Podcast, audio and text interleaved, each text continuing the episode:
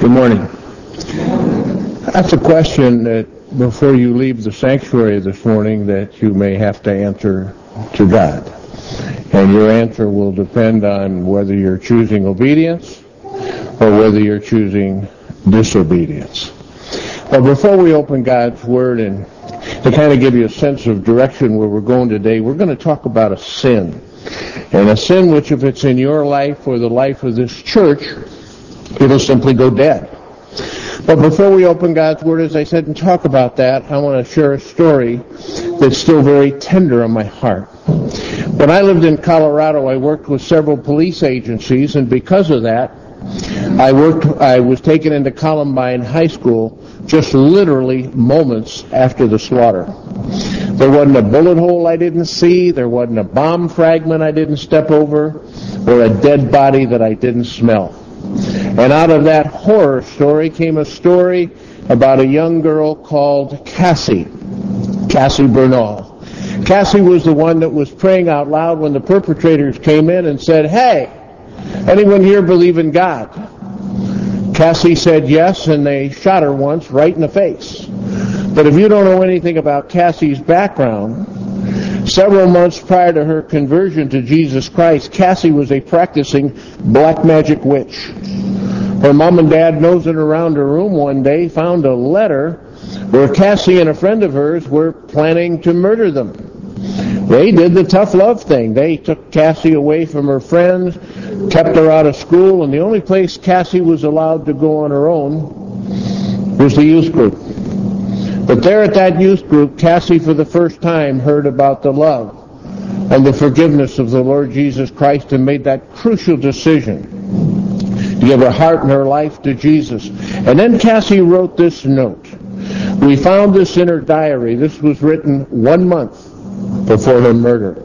Listen to the words of this 15-year-old. Could they be your words? Now I've given up on everything else. I found it to be the only way to know Christ and to experience the mighty power that brought him to life again. And to find out what it really means to suffer and to die with him.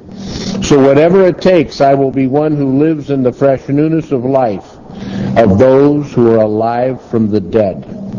15-year-old Cassie Bernall's facing impending death never once denied her faith in Jesus. And I'm afraid we're going to find out this morning, although by the grace of God, you may not be facing death today, that we do deny Jesus Christ. Not only by the way we live, but how we do not speak. So would you please stand with me as we honor God for reading from His Word, and then we'll go to prayer. If you brought your Bible, and I sure hope you did, we're going to go into the Old Testament today.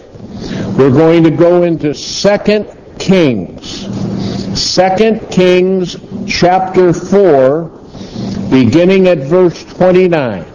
Second Kings chapter 4, beginning at verse 29. I see some of you haven't been in that part of your Bible in a while and you're using the spin technique. If you get to Samuel, you're almost there. If you get to Chronicles, you've spun a little too far. So, as we begin to read God's inspired, inerrant Word of God, beginning at verse 29, 2 Kings chapter 4. Elisha said to Gehazi, tuck the cloak into your belt. Take my staff in your hand and run. If you meet anyone, do not greet him. If anyone greets you, do not answer. Lay my staff on the boy's face. But the child's mother said, As surely as the Lord lives and as you live, I will not leave you. So he got up and he followed her.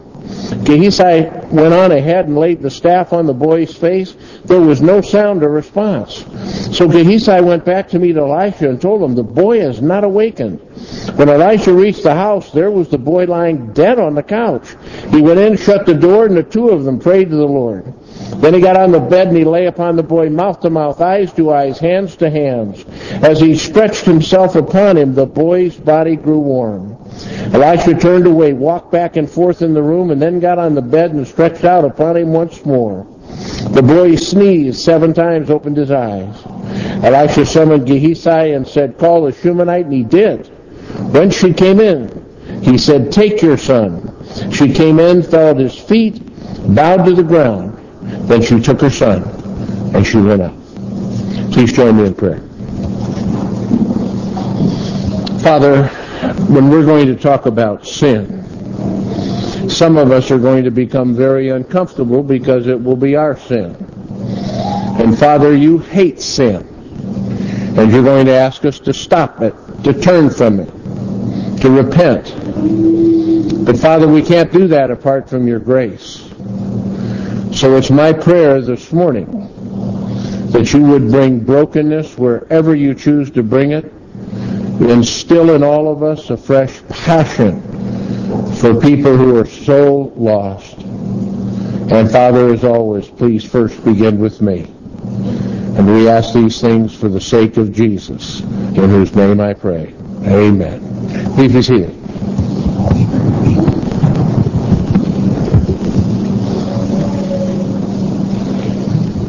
Why in the world did I pick such an unusual passage of Scripture, and what in the world does this passage of Scripture have to do with the word evangelism?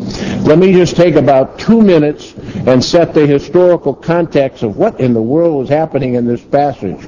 You see, at one time, the Shunammite woman had offered some hospitality to some of God's people, and like many a woman, she wanted to have a child. But for whatever reason, she couldn't. But because of the hospitality she'd given to God's people, God gave her her deepest desire, the birth of a son. But as you know, we live in a fallen world and tragedies around the next corner. This boy died. And she ran with what I believe is only the pain a mother understands. She ran to Elisha, who was God's man, hoping somehow, some way, Elisha, God's man, would bring the dead child back to life. And you and I have the same responsibility. God wants you to deal with people who are dead and bring them back to life. Who are these dead people? Where are these dead people? You got them in your neighborhoods. You got them in your schools. You got them where you work. Some of you keep them in your home. And I'll promise you we got some in the sanctuary this morning. We're talking about people. People who are spiritually dead. People without a born-again personal relationship with Jesus. And God simply says you're dead. And I understand that. Because in 1980, I'm as spiritually dead as anybody you've ever met. In 1980, I owned one of the larger houses of prostitution in this country. I'm involved in racketeering, bookmaking, gambling. I'm also president and chief executive officer of a multi-million dollar international corporation. I had everything. The world told me if you just get this stuff, you'd be fine. Well, I got that stuff, and I wasn't fine. But I think of those servants, people like Elisha, people like Gehazi, people like you, that started to come into my life to tell me about this person called Jesus. First one I think of is my mother. I remember my mom losing a battle to cancer, but not far from mom was the Bible. The countless numbers of times she said, I'm praying for this lost kid. But all my mom ever saw was a son getting worse and worse. Then I think of a place called the Lost Valley Ranch. When you're living a completely insane lifestyle that I'm living, you have to go somewhere and look for this little imaginary captured moment of peace. And I don't have a clue how I found this place other than the sovereign will of God. But it sits on about 25,000 acres of Colorado mountain country. Every time I got there, oh, I felt good. But life goes on. You got to go home. And I drive back down there dirt road. Every time I did, I got that sour burn in my stomach. I got those funny little tears in my eyes. And I kept saying to myself, why am I having so much trouble leaving this place? But one year I figured it out. The whole ranch is loaded with what they call these born again Christians. And I got so I could spot them. They had that little weird look in their eye, and if you agitate them enough, they burp out these Bible verses at me. None that I thought I needed. And it was Easter. Now, what do non-believers do on Easter? We go to church. So I ride my horse out in the meadow, and a young guy, sitting about the age of some of them right there, said something to me I never forgot. This young man said there's a difference between happiness and inner peace. He said happiness is like the high you get from the smell of the new car, the new dating relationship, closing a big business deal. illicit sex, drugs. Hey, you get high. Some highs are higher than others. Some last longer, but they always end, don't they? I thought, you know, the kid's right. I mean, he's talking about my life. Achieving, getting, doing, being, and empty. Then he switched. And he said, but inner peace is different. Ooh, when he said that, something just went click. I thought, if I don't know what it is, I don't have it. Well, he defined it well. He said inner peace is being okay regardless of the circumstances in your life. I said, fine, how do you get it? He said, only with a personal relationship with Jesus Christ. Hey, that did it for me.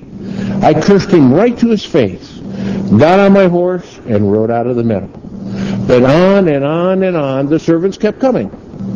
And if you were one of those servants who came into my life to tell me about this person called Jesus, you would have been insulted, persecuted, antagonized. But if you walked away from me believing that you failed, you believed a lie.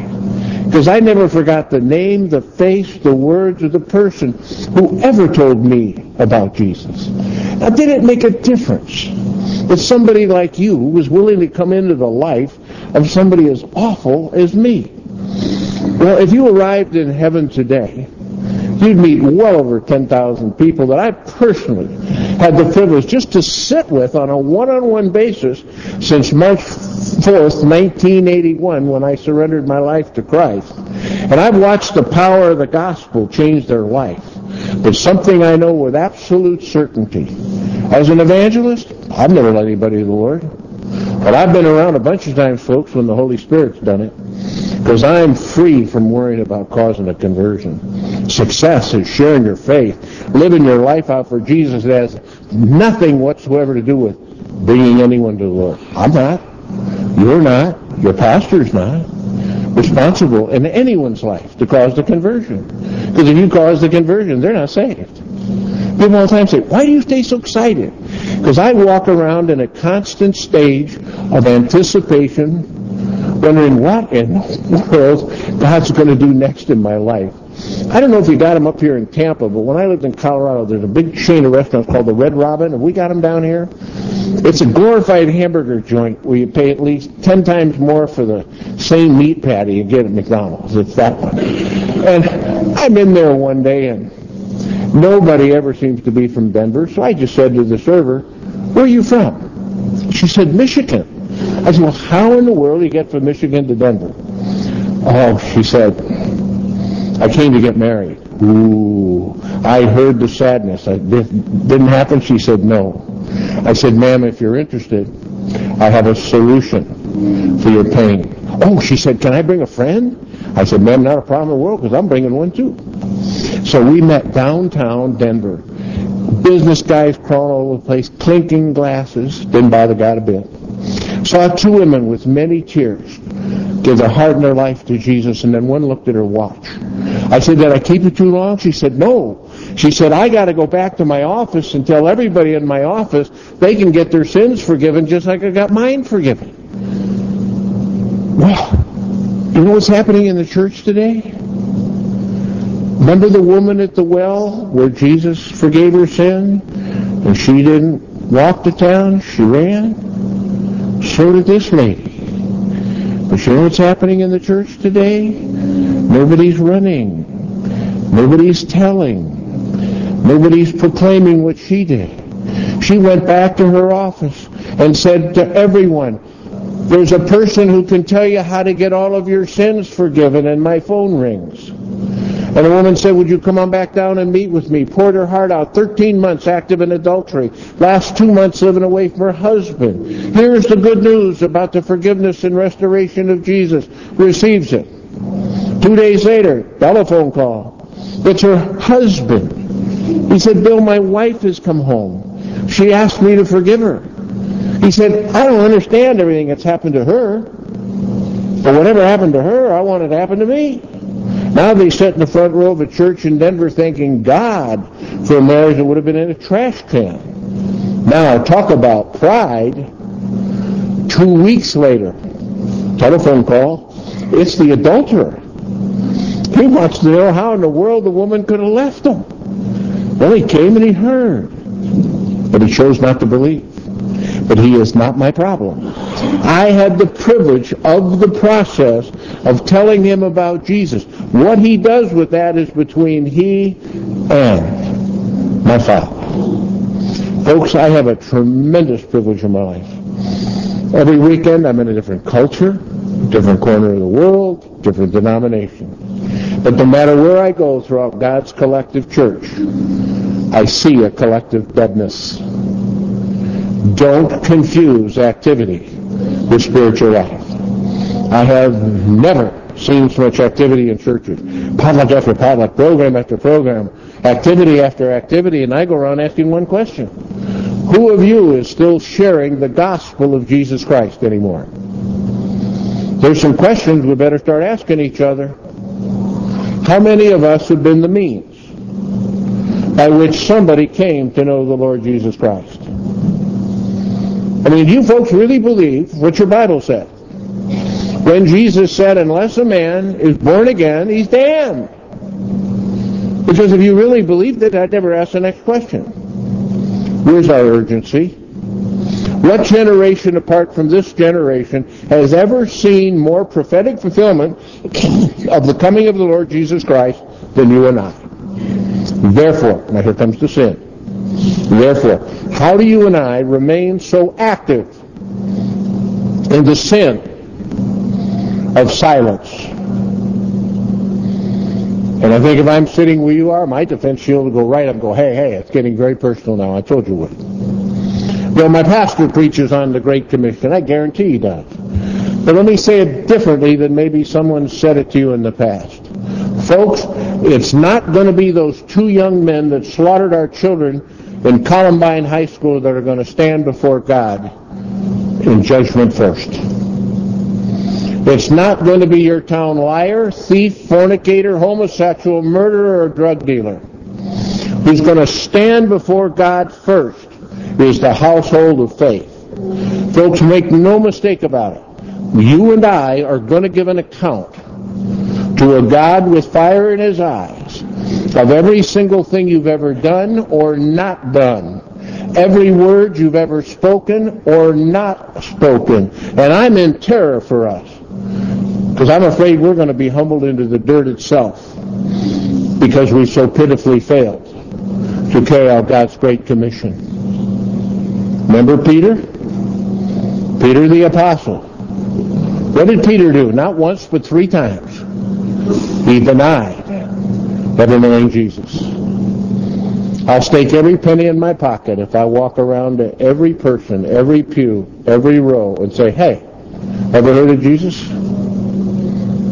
Even if you haven't found Christ in a born-again biblical sense, I doubt if you'd do what Peter did. But the church, we found a modern way to do it, haven't we? We're denying Jesus by our silence. There's only two kinds of persons in this room. Those of you who talk about the lost and those of you who talk to the lost. And my concern isn't who you are now. My concern is who you're going to choose to become by the end of this message. And I think you ought to ask God a question. Since he's commanding me to do this, did he equip me to do it? Do you realize that if you're a born-again Christian, the Bible says the resurrection power the same power that took Christ off of that cross and out of that grave lives in you and it lives in me. Now, what excuse are we going to give God for the chosen sin of silence? I'll tell you what's frightening, folks. Your pastors these it just like me. You can get up here on a Sunday at the pulpit, and you can look out. You can see people cold turkey, sound asleep. Mom's with the kids people now texting. I mean, and yet, the one thing you don't see in church, but what you do see is boredom and bitterness. And yet you can walk outside of any church building to some pagan establishment. You know what you're going to find? Happy pagans. Come back into church. What do they do? Give you prune juice at the front door? I'm telling you, the joy in the church is literally gone. And I'm convinced I know why. Philemon verse 6 says, I pray that you are active in sharing your faith so you have a full understanding of all the good things you have in Christ Jesus our Lord. Folks, it's getting close to an end time. I don't know how close, but every tick of that clock is closer to the return of our Jesus. In this passage comes the first warning. Elisha hears of a dead child, know what he does? He sends the servant. Think about what you and I do. You get somebody spiritually dead in your life, what's your first reaction? Hey, let's call the pastor or the elders. That's what you're paying these guys these big bucks for, right? Now we start a series of sinful excuses. I'm busy. I'll do it later. Here's your favorite. I do not have the gift of evangelism. You're 100% correct. You don't and you won't. Turn every page of God's holy word. You can show me the commission. You can show me the mandate. You can show me the encouragement. You can't show me the gift. If God gave this half of the sanctuary the gift, you guys expect them to do all the work. But as they say in Alabama, that dog won't hunt, will it? Because the Great Commission is not an option for a born-again Christian. Know what it is? It's a test of your love. Because if you really love God, you really will do it. Now watch out for the signs of a dying Christian life. Ask yourself, do you only have Christian friends? Have you stopped hanging around dead, diseased, and lost people? Where do you think Jesus found you? Because if you do, you know what happens next? Oh, you're coming to church okay, only you're going to become critics of the saved instead of fishers for the lost. You're going to backbite and fight over absolutely non-issues. While hundreds of people out there in your community are dying damned, and I know for a fact that several of you in here don't give a rip. Because if you become keepers of your aquarium instead of fishers of men, you're one step from another dead and dying church in this country. I'm going to ask a hard question. In fact, I'm going to give you a prophecy first. I'm not a bit afraid to prophesy because you only have to be 100% correct or it's false. If you choose not to evangelize, individually and collectively, first you, then this church, it'll fossilize. Now comes the hard question. I'm going to make this question a little bit restrictive. I'm going to ask the question in love. But I'm going to ask you to please respond by giving me a show of hands. The question is this.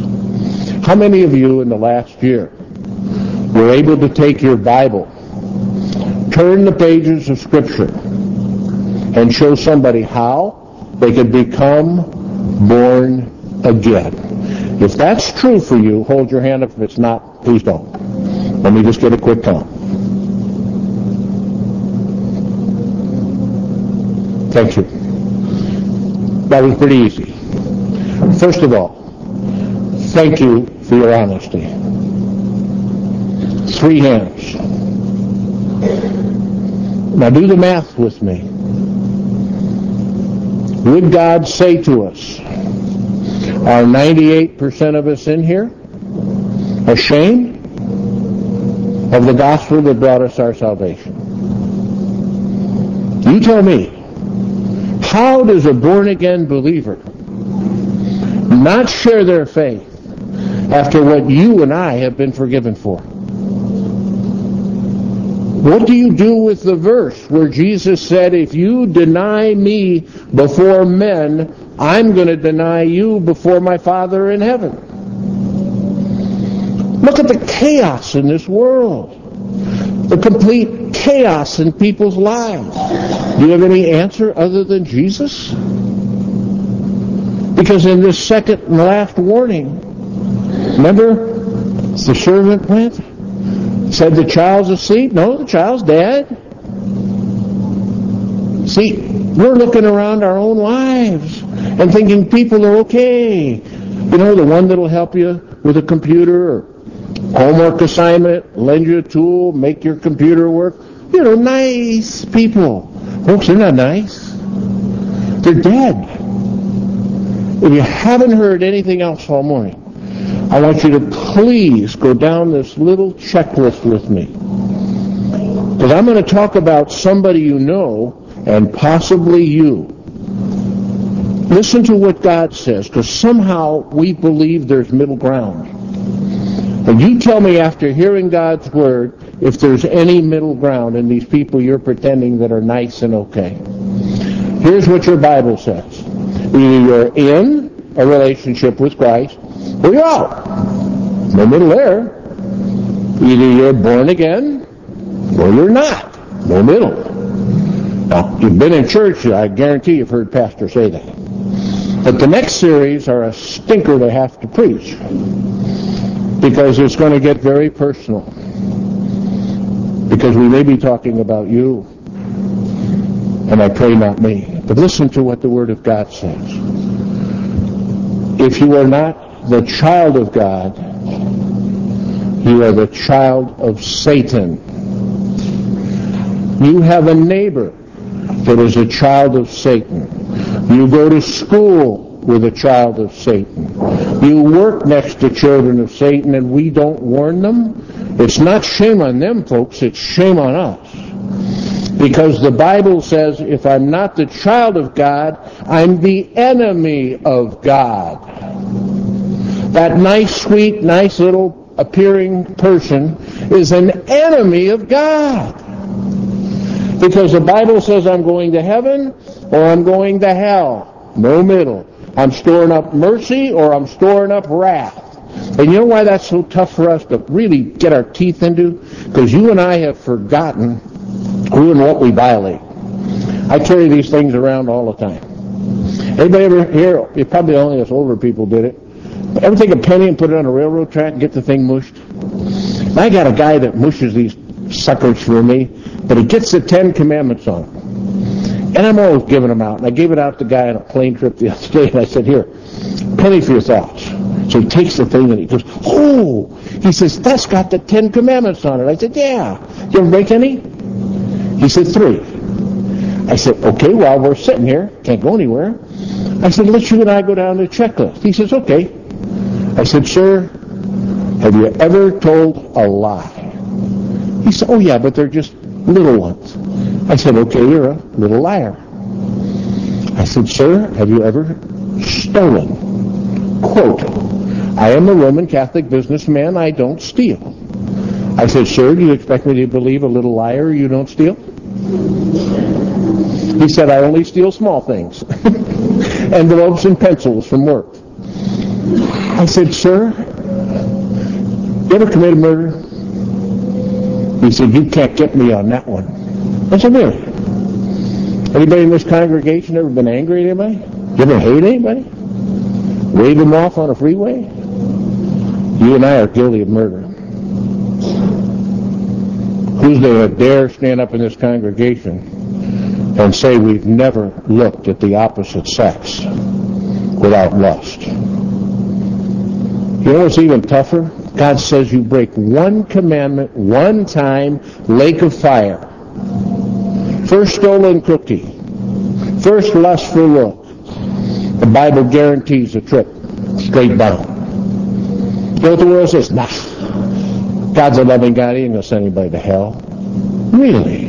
I think that's the easiest thing in the Bible to prove how wrong they are. And you know where I begin to prove hell? Right there. That cross.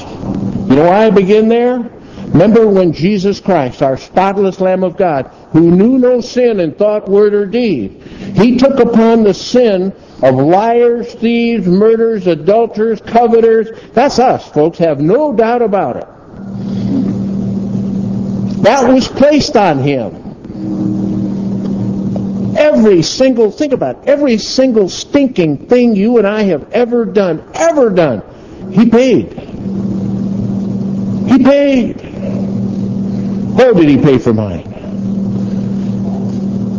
Unbelievable grace. And how come we don't talk about what happened when that happened? Let me quote the Bible. The moment Christ had your sin, my sin placed on him. Here's what happened. First, Christ cried out, My God, my God, why have you forsaken me? Why am I considered those who are down in the pit who you remember no more. Wait a minute. Why does Jesus say darkness surrounds me? What happened to his relationship with God? Gone. Because God cannot look at sin, whether it's carried by Christ or committed by you or by me, unless and until we are born anew, born again. The Greek says born from above. It's very frightening right now, folks. We now know from a latest survey in Southern Baptist churches, the largest denomination in the United States, that 50% that attend a Sunday morning service are not born again. How can that be? It's very simple. Your Bible in Matthew 7:21 says, "Many, many will say to me on the day of judgment, Lord, Lord, you know, I was a really good guy. I attended the church, I ushered, I worked in the nursery, you know, religious stuff. And the worst words, and I think of all of this Bible, get away from me. You get away from me. I don't know you. I don't know you. It has become a false gospel that this last generation has heard. They were called to just take a couple of steps toward an altar, say a magic prayer, and you are in. Stamp wrong.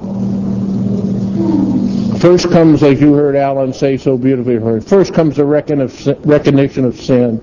He knew he was depraved. Didn't take a village genius to do that. First thing you got to know is you're a sinner. You have no need for a Savior. But when you need a Savior, you don't bargain. You don't give part of yourself. You oh, know, for a lesser sentence, you give it all or you're not born again. You're not sealed with the promised Holy Spirit. Period. And it's frightening to be in, around in all these different churches and find person after person that is religious but never relational with the living God. It's frightening because I know what their end will be, the same as mine, without the grace of God. I'm going to close with a dream of mine, actual dream. Dream about an ocean filled with people, drowning, screaming, yelling for help, but nobody there to help them A bunch of people just going down. But one day in my dream, this huge rock appeared, and people began to crawl and pull themselves up to safety on the rock. But once they got on the rock, what happened next drove me almost insane. They got busy. They got involved in rock life, rock gardens, rock jobs, rock music, and came to rock meetings just like this one. And they spent their time talking about all those people out there. Look at them. Those heathens out there, those pagans out there, look at all those drowning people. Nobody's getting off the rock. Nobody. I don't know if you ever tried to yell in a dream, doesn't work in mine. But I kept trying to yell at everybody on the rock was, how can you forget so quickly? You were once in the sea.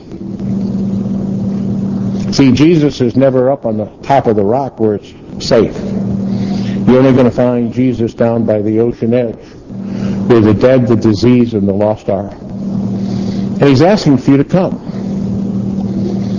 The question this morning is, will you? Or are you going to remain ashamed of the gospel that gave you your salvation? I've been saying to churches in love lately, please do me a favor and don't call yourself a born-again follower of Jesus Christ if you won't share your faith. You can't have it both ways. Your Bible won't let you. Either you're not born again, or you're just going to flagrantly deny the great command, the great commission of your Lord Jesus Christ. Many of us are getting older, folks. There isn't one of us in this room that know we're going to make it home today. Do you really want to leave a legacy of nothing? It's not about how much trinkets you leave your children. It's how much gospel truth that you've left people that are in your life. I hope, like me, one day you'll be praying constantly that, Father, if there's anyone in my life that I have been praying for and sharing with that keeps wanting to head to hell, and if my arms aren't tightly around their knees, begging for them to stay and not go there, Father, let it not be on me. Let it be on them. We're going to put on a DVD, or CD, excuse me, right now. And I would like you to think about two things while this musical song is playing. Number one, you can't give away what you don't have. One question just ask yourself this morning, am I really born again by God's definition? Number two, first of all, you were so honest and you got caught in sin. Do I really want to repent? Or do I really want to just enjoy my sin and bring shame to the gospel of Jesus Christ? That's going to be a personal decision that you make between yourself and God. Maybe during that CD as it's playing, as you sit quietly in the pew and I hope everybody has their head bowed and closing their eyes in prayer, you've made a decision that silence is no longer an option in your life. Maybe you want to just raise your hand as a commitment and say, Lord, no longer me. If you're not sure you've really made a commitment to Jesus Christ, please don't leave here without it. Talk to the pastor, myself, or anybody, please. So would you be kind enough to put that musical CD on?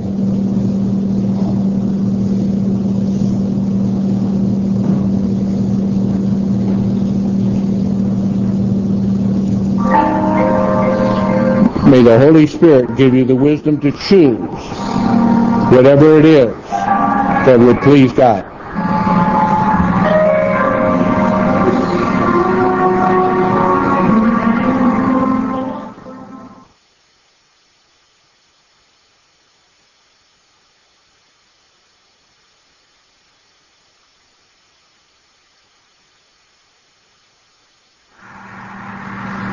Just a couple closing remarks before I turn you over to Pastor for the benediction. Um, for those of you who made a decision that silence was not an option in your life, or to surrender Jesus for the first time, first of all, your life will never be the same, neither will the life of this church. But something I want you to really understand that I really understand. If I gave you this directive message without a solution, God would rightfully charge me with a sin of laying guilt on you. But my Bible is real clear. There is no more guilt or condemnation for those in Christ. I got settled at the cross. But that's why tonight at 5 p.m. sharp, we're going to do a seminar called Share Jesus Without Fear, and I'm going to give you two promises that will happen to you when you come. Promise number one, you're going to walk away tonight and say, this is the simplest thing I've ever heard. Number two, you're going to find a brand new freedom. You're going to find out that absolutely, unconditionally, you cannot fail. Pastor?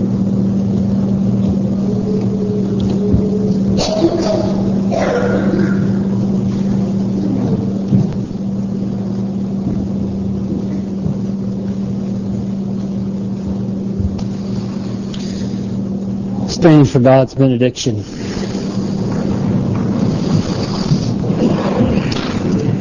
Peace to you and love with faith from God the Father and the Lord Jesus Christ.